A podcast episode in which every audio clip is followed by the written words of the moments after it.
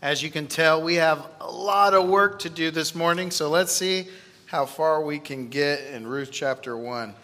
Let's ask the Lord for help this morning. Heavenly Father, Lord, we are in awe of your grace and your mercy in our lives. Lord, that your providence is in, on display for us to see. Lord, help us not to miss it. Lord, we ask for help as we consider the things of Ruth chapter 1 as we consider how we need to be changed by your word, as we consider what it looks like to glorify you, even in the worst of circumstances. Lord, what we know not, we ask that you would teach us. What we have not, we ask that you would give us. And what we are not, we ask that you would kindly make us more like your Son. It's in your name we pray and agree. Amen. Amen. The Bible begins with a loud proclamation. If you remember in Genesis 1, it says, In the beginning, God created the heavens and the. Good, we're participating this morning. And all of life begins in that moment with a word from the Lord. On the sixth day, we learn about his creation that he created us, mankind. And he did so uniquely, didn't he? He gave us his own image to bear that means is mankind is the pinnacle of his creative work. We were created to be in right relationship with him. But what we learn quickly in the book of Genesis is that mankind sins and rebels against God. We go our own way. And because God is holy, sin cannot be in his presence. And we were cast out of the garden, out of the presence of God. And all of life to this day is being experienced outside of the garden. And life outside of the garden is hard, isn't it? Now, we in the faith, Christians, people who believe and are following Christ, have confidence that that separation has been removed. Let me say that out the gate the separation between us and God has been removed totally by the work of Christ on his cross. And when we look at the empty tomb, we can know, we can know there is no more separation between us and God. He's removed it. But nonetheless, we still live outside the garden. And life outside the garden is hard. It's marked by disaster and destruction, famine, pestilence, murder, crime, ugliness between people, between us and the ones we love the most, a deep longing for wrongs to be righted, for justice to occur in the face of injustice. Everyone who has ever lived knows in the deepest parts of their souls that this life is not as it should be. And we live in that tension. We hunger and we long for something more. What we long for is redemption. And despite what many people would say or believe, friends, God has been working throughout history his redemptive plan. He's been working throughout history and through people to take us to the place that we belong. That's where we're going, if you didn't know to a new garden, a new city on a hill, where the former things will pass away and the new will come, where there will be no more death, sorrow, suffering, or sin. It will wash away. That's where Jesus is taking us. Amen? But we're not there yet. We live outside the garden today. The story of Ruth is a story of the people of God longing for redemption, longing for their eyes to see the great providential mercy and love of God. Ruth is a beautiful story of life outside of Eden, of people becoming wise to the hand of God, people's hearts moving from trusting in their own schemes to trusting in God that He will provide. Now, theologically, in this whole book, we encounter this principle. How will God work in both joy and in hardship? That's what we see in this story. And we will see that theme, that principle repeated throughout Ruth over and over again because God is after accomplishing what he sets out to do. And we learn that reality in Ruth. But today, in chapter 1, what we're going to discuss is what it means to search for mercy in hardship. We will discover from the lives of a family how we as a people often search for mercy in the wrong places. How when things don't go our way, we will even deny mercy that has been extended to us by others. And then how God's loving kindness will lead us to find the mercy that we ultimately need, that we could have never even have fathomed. So look with me first at uh, verses 1 through 5 as we discover how this family has searched for mercy in the wrong places and how relevant that is to our lives. This is what God's word says. During the time of the judges, there was a famine in the land. A man left Bethlehem in Judah with his wife and two sons to stay in the territory of Moab for a while. The man's name was Elimelech, and his wife's name was Naomi. The names of his two sons were Mahlon and Chilion, and they were uh, Ephrathites from Bethlehem in Judah. They entered the fields of Moab and they settled there. Naomi's husband Elimelech died, and she was left with her two sons. And her sons took Moabite women as their wives. One was named Orpah, the second was named Ruth. And after they lived in Moab about 10 years, both Mahlon and Chilion also died. And the woman was left without her two children and without her husband. The setting of Ruth begins with great struggle. The text says out the gate that this is occurring during the time of the judges. And during the time of the judges, there was a famine in the land, which is a simple sentence with a lot of implications. This period, the time of the judges, sits between Joshua's death, where the people of God have entered the promised land. They have divided the land amongst the tribes. It sits between that and Saul's coronation as king. And the book of Judges summarizes this era's spiritual and moral atmosphere in Judges 21 25. If you got your Bibles open, that's the last verse of Judges. It may be one page to the left, so look there with me. It says this In those days there was no king in Israel, and everyone did whatever seemed right to him. Let me say that verse a little bit differently. Maybe this will resonate with you. The people of God did not follow God, they followed wherever their hearts led them.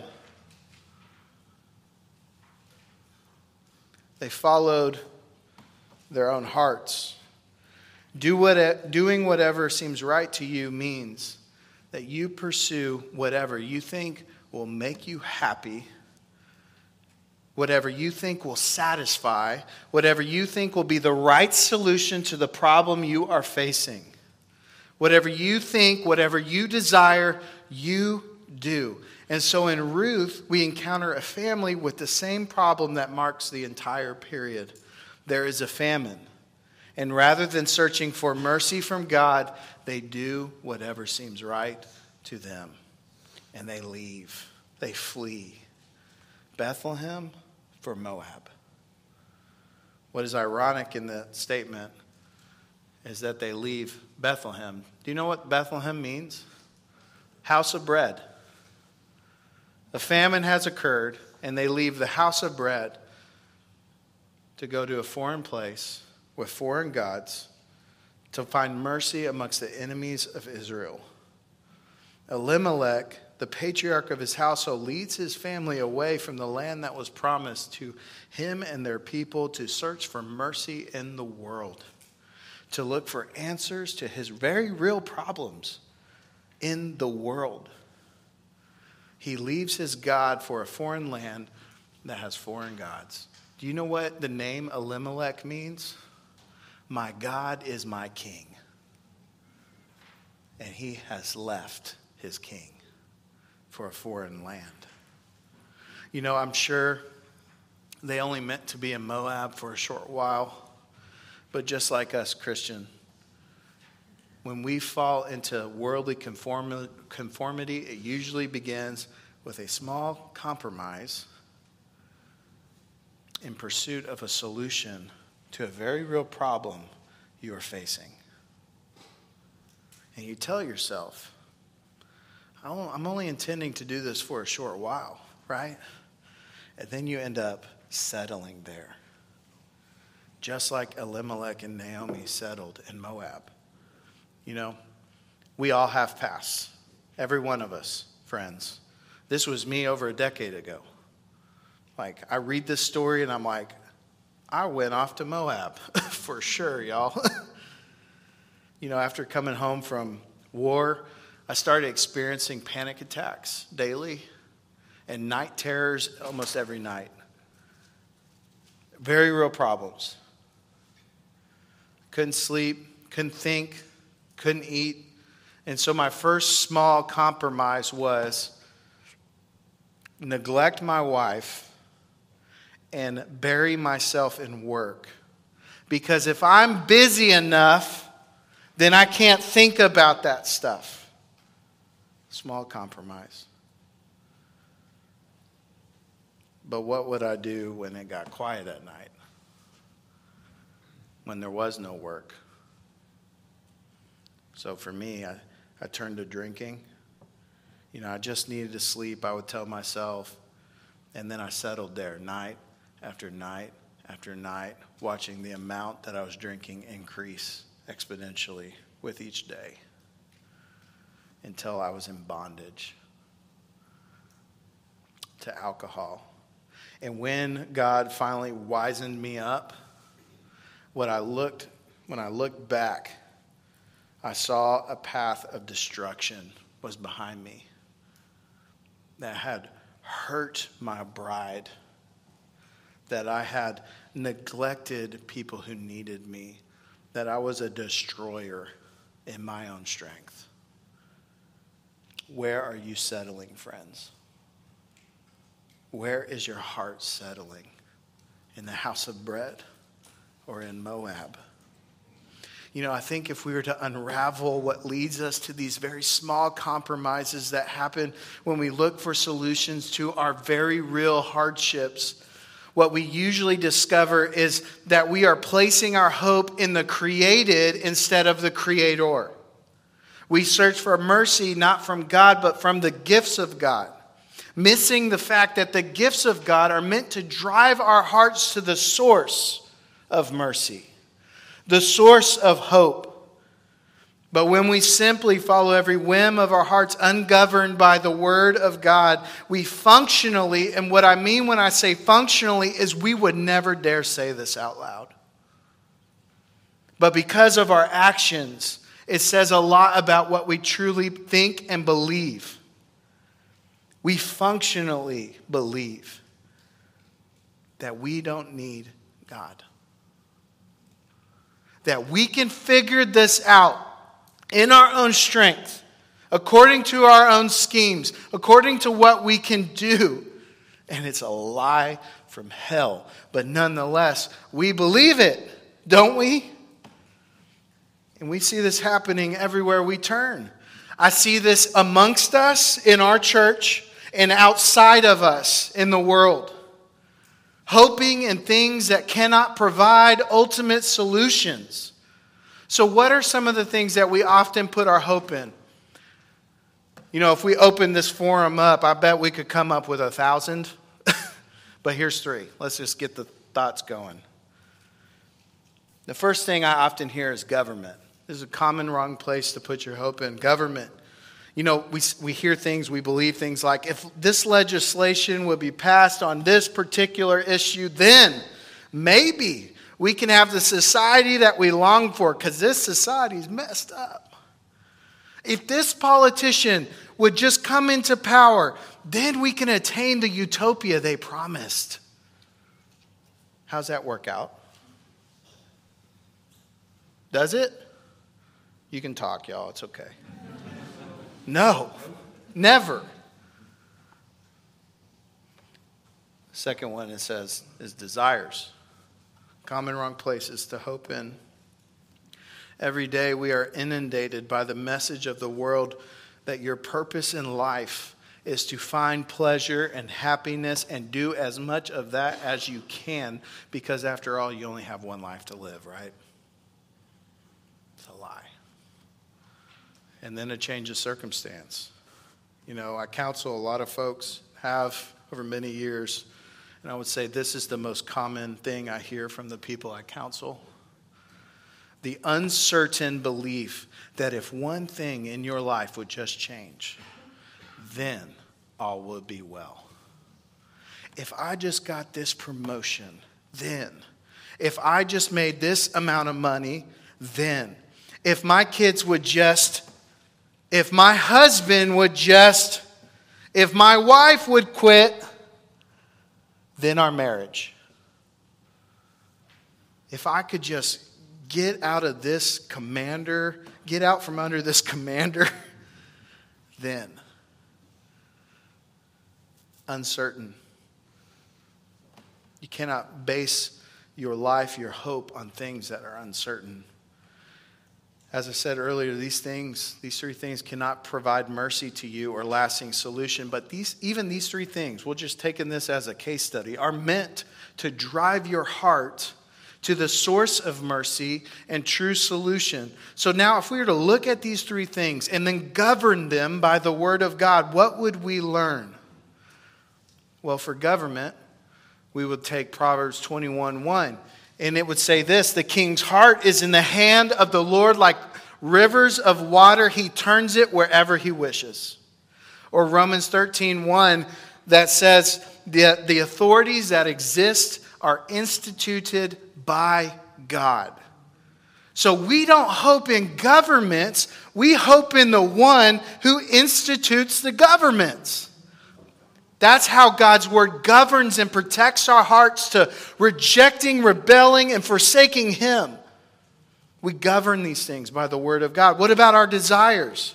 Desires governed by the word of God. God calls you to obedience and faith for your eternal inheritance is far greater than what you could ever possess in this world. That's what Ephesians 1 13 through 14 is all about. When you read Psalm 143, verse 10, it says, Teach me to do your will. For you are my God. Let your good spirit lead me on level ground.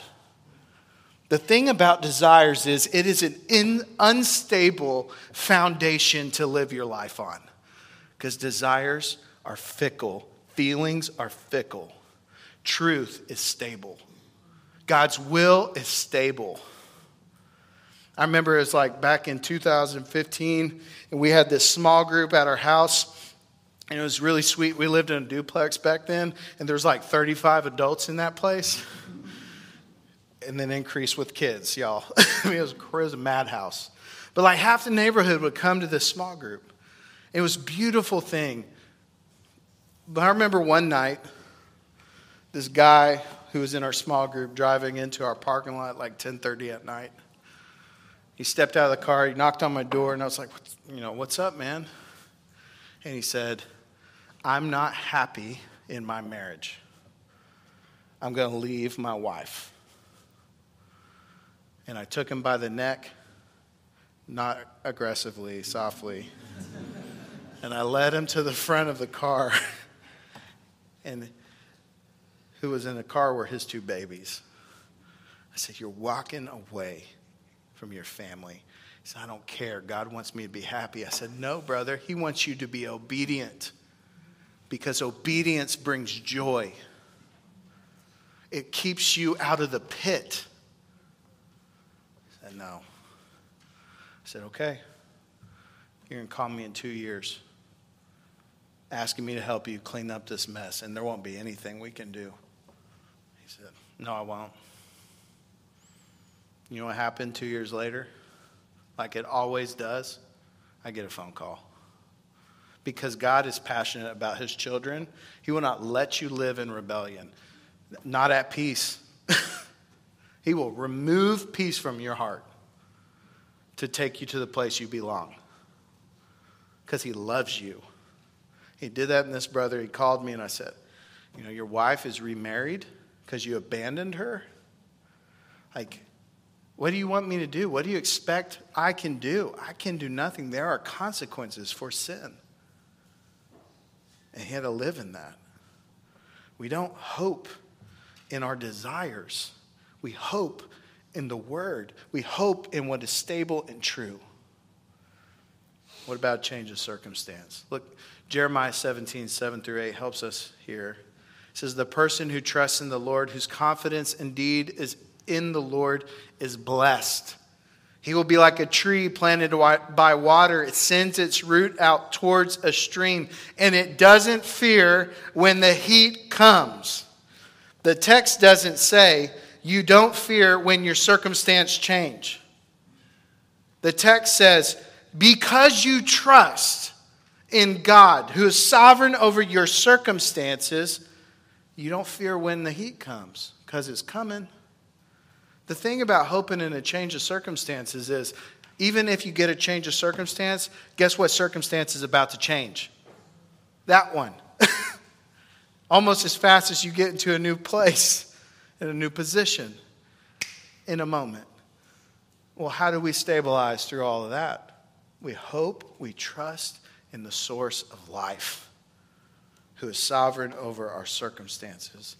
Dear Christian, when you misplace your hope, you need to know that God, in His loving kindness to you, will discipline you. He will discipline you because He loves you. Because in Him is found mercy and help in time of need. That's grace. He will take you home where you belong. So don't run off to Moab. Don't abandon the household of bread for the world. Mercy is not found there only more grief. And this is what Naomi begins to discover as her husband dies, as her sons die. When we search for mercy in the wrong places, what happens to our hearts is over time, they begin to harden to the point where we can't see when God sends mercy to us through others. Look with me at verses 6 through 13. Says this She and her daughters in law set out to return from the territory of Moab because she had heard in Moab that the Lord, what she hear? The Lord had paid attention to his people's need by what? Providing them food. She left the place where she had been living, accompanied by her two daughters in law, and they traveled along the road leading back to the land of Judah. And Naomi said to them, Each of you go back to your mother's home. May the Lord show kindness. Everybody say, kindness. kindness. May the Lord show kindness to you as you have shown to the dead and to me. May the Lord grant each of you rest in the house of a new husband. She kissed them, and they wept loudly. And they said to her, We insist on returning with you to your people. But Naomi replied, Return home, my daughters. Why do you want to go with me? Am I able to have more sons who could become your husband? Return home, my daughters. Go on, for I am far too old to have a husband. And even if I thought there was still hope for me to have a husband tonight and to bear sons, would you be willing to wait for them to grow up? Would you restrain yourself from remarrying? Pay attention. No, my daughters, my life is much too what? Bitter. Close. bitter because it's hard. That's right. My life is much too bitter for you to share. Because the Lord's hand has turned against me. One of the things I love in this book, Ruth, is the beautiful theme woven between the lines of God's providence working to move his people to where they belong. And the first glimmer of hope and mercy happens in verse 6. What draws Naomi home? Is it it is that she has heard that the Lord has paid attention to the needs of his peoples and provided them food can't imagine, though, in Naomi, the insurmountable grief of her heart as I read this story. She has lost her husband. She has lost her two sons. She has her daughters in law, that she cares for and loves. But if you're a woman in this time in history, if you lose all the men in your life who are there to provide and care and protect you, you've basically received a death sentence. And so, in her mind, it's better off you go home to your moms, find a husband back in your land. But God's mercy draws us to life. That's doing whatever seems right to you even if it's the most logical thing, it sounds like. God's mercy draws us to life, and it drew Naomi back to where she belonged. What she didn't have was very simple. She cannot live without food, and the place that had food was the place that she was always intended to be. You know, in our rebellion, we often can't see how God is working in our cir- circumstances. We are blind to it. I remember counseling this chaplain several years ago who was so embittered towards God because every time he PCSed or moved military installations, he got sent to a desert. He's like, I keep getting sent to these deserts. and each time he would be ready to PCS, he would plead for, he would contest for jobs that were in better locations, you know, and to no avail. He just kept going to deserts. Over time, what he realized was at every desert, God would send people into his life who would speak truth, who would encourage, rebuke, correct, and help him and his family. God continually gave his family churches who would contend for their souls because during each of these places, he wanted to do the desire that was ruling him was to leave his bride and his family. Can't do anymore. I don't want to be in this. I'm miserable. And God just kept sending him to deserts and sending people into his life who were not letting it go. But he was blind to what God was doing because it wasn't what he wanted. And so, even though many were loving them, he would continually deny the mercy that God was sending him through people. That was the first issue we had to deal with when we began meeting together. And this is what Naomi does. She does this to Orpah and Ruth. She notes that the ladies have been blessings to her. She even uses the word kindness that we all repeated that was shown to her and the dead. You know, this word that we trans- translated here into kindness is actually a Hebrew word that we, we don't have enough English in our language to truly translate. There's a few words like that in the Bible, and this is one of them. It comes from the Hebrew word hesed to describe their love. This word is often used to describe the love of God throughout the Old Testament and is the key theological term for everything we look at in this chapter and in this book. Now, the best I could muster to try and define it for you is covenantal, unfailing, unrelenting love towards someone who deserves none of it. It's the best I can, I can muster to capture it. They have written tombs on this daggum word alone. And this is the love that she believes Ruth and Orpah have shown to her. But she denies that mercy, doesn't she? Why? Why does she deny it? Look at verse 13. My life is too bitter for you to share because the Lord's hand has turned against me. Naomi denies this beautiful mercy her daughters in law are showing because she is bitter. You know, when you go to the grocery store, especially in the summertime, there's all these melons you could purchase. And we always go for the sweet ones, right? Because they're delicious. You know what I'm saying? I remember going to the grocery store once with my grandmother, and she picked this melon I had never seen before. We went home and we she cut it open and we started eating it, and it was bitter melon, y'all. And like instantly, I was like, you know, like I could not contain my face because I ha- was having a physiological reaction to what was bitter. And when we come into contact with bitter people, we have physiological reactions to them, do we not? In my community, the veteran community, we call this guy the dysfunctional veteran. And guys wear shirts and they look a certain way. You want to know why? Because they want people to stay away from them. If I look this way, if I have this persona, because of the bitterness in my heart, people won't extend or love or pursue me and keep people away. I can deny mercy from others because of the bitterness in the heart. Bitterness, denying mercy, is a fruit of bitterness. So, what is bitterness? Bitterness is often defined in a couple different ways, but feeling angry or hurt or resentful because one's bad experiences or a sense of unjust treatment, or an inner emotional feeling of deep sorrow and an outward cry or outward directed anger that happens through a cry. Now, doesn't this describe Naomi?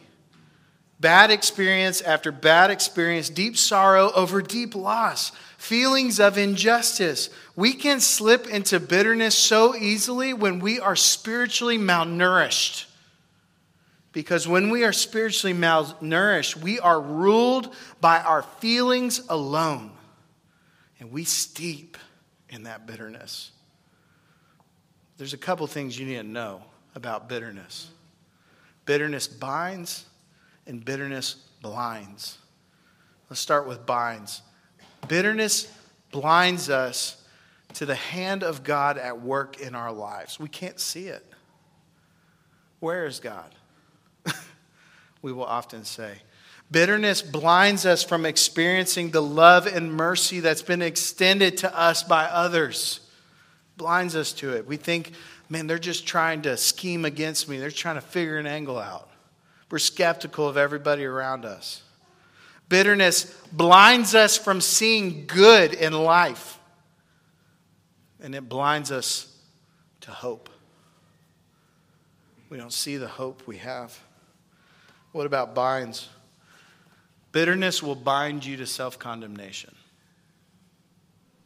When you are in a bitter state and you ostracize yourself from all of your community, you will start condemning yourself, throwing shots at your heart, just because you're disgusted with what you're doing. But you're so bitter you won't do anything different. You're binded, you're bound. And then you do this other thing I'm going to condemn everybody else because it's their fault that I'm like this the lies that fester, right? It also binds us to unloving responses to the people we love.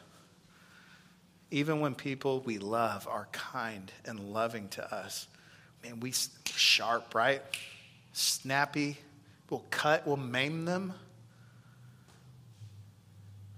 It binds us to sinful rebellion. So that's the fruit. What about the root? The root of bitterness, we learn from this text, is a distorted view of God. Notice that Naomi says, She is bitter because God has turned against her. She blames God for her problems instead of seeing God as the solution to the wounds of her heart, who is tenderly caring for her and moving her to where she belongs. Bitterness is venomous to others. So, what do you do if you find yourself embittered? There's three exhortations for you this morning. If you are in a state of bitterness, what do you do? How do you move your heart out of that place? Well, first, learn to practice the privilege of biblical lament. Learn to practice the privilege of biblical lament. I'll give you an example. Consider David's words in Psalm 61, 1 through 2. God, hear my cry. Pay attention to my prayer. I call to you from the ends of the earth when my heart is without strength. Lead me to the rock that is high above me. David begins his prayer, his psalm, by pleading with the Lord over his struggle. He's honest, he's authentic, he doesn't sin against God, you know, saying all sorts of craziness. I would never encourage people like, You just tell God whatever you. No, you don't sin against God. Like, under that, we share whatever we need to share, right? He can handle it. But we don't sin against him. That's not good. That's bad counsel. That's unwise, all right? So, good counsel. When you're lamenting, you share your heart, you expose it. I have come, David says, I, my strength is gone. I have no more. This struggle's too much. What do I do, God? And then he chooses to hope. This is what makes this kind of prayer different than just grumbling and complaining. He says, Lead me to the rock that is higher than I am. Hope in God. You, in a biblical lament, you have to command your heart to move forward towards hope. And we can do that through prayer. So if you're embittered, man, make biblical lament a practice because it will lead you out of that pit. Second, meditate on God's character as defined by Him, not by you. We need to spend our energy thinking about who God says He is and not trying to perceive God through the lens of our pain. No, we perceive our pain through the lens of God, and we will see clearly. The distortion will be removed. And God says, I will never leave you nor forsake you. I am a help, an ever present help in your time of trouble. Okay, what does that tell me about God? Let me meditate on that. Let me spend my energy dwelling on that. That's what Philippians 4 8 is all about. Dwell on those truths of the character of God. It will lead you to trust. And lastly, rejoice. We have to discipline our hearts in gratitude. And when you are so embittered, you have nothing you're grateful for. Have you ever been there? I have. Like, nothing's good. Ah! I throw a little internal fit. But in that bitter place, there's one thing I can cling to because I am in Christ. I can rejoice in the sweetness of my redeeming Savior, who will redeem even this that I'm feeling right now. He will turn this towards good, even when I mean it for evil. That's who my God is. That's who He says that He is. So, instead of denying mercy, accept it and find it in the right place. And the right place is in the hands of our redeeming God. So, we are totally out of time. And we did not get through the chapter. I don't know if you noticed. So, here's what I want to do to help us. I want to read to you the close of the chapter. But I want you to pay attention to a couple of things as we read. So go ahead and turn your Bibles if you didn't already do it. Get there. I want you to pay attention to the loving kindness of God revealed through Ruth towards Naomi. The Hesed love in action. And then I want you to look at, focus on verse 22, because it beautifully displays that kind of love of God the covenantal faithfulness, kindness, mercy, and love of God that Naomi does not deserve, nor do we, but even so we still receive. So look with me at verses 14 through 22. Here's what it says Again they wept loudly, and Orpah kissed her mother in law, but Ruth clung to her. Naomi said, Look, your sister in law has gone back to her people and to her gods. Follow your sister in law.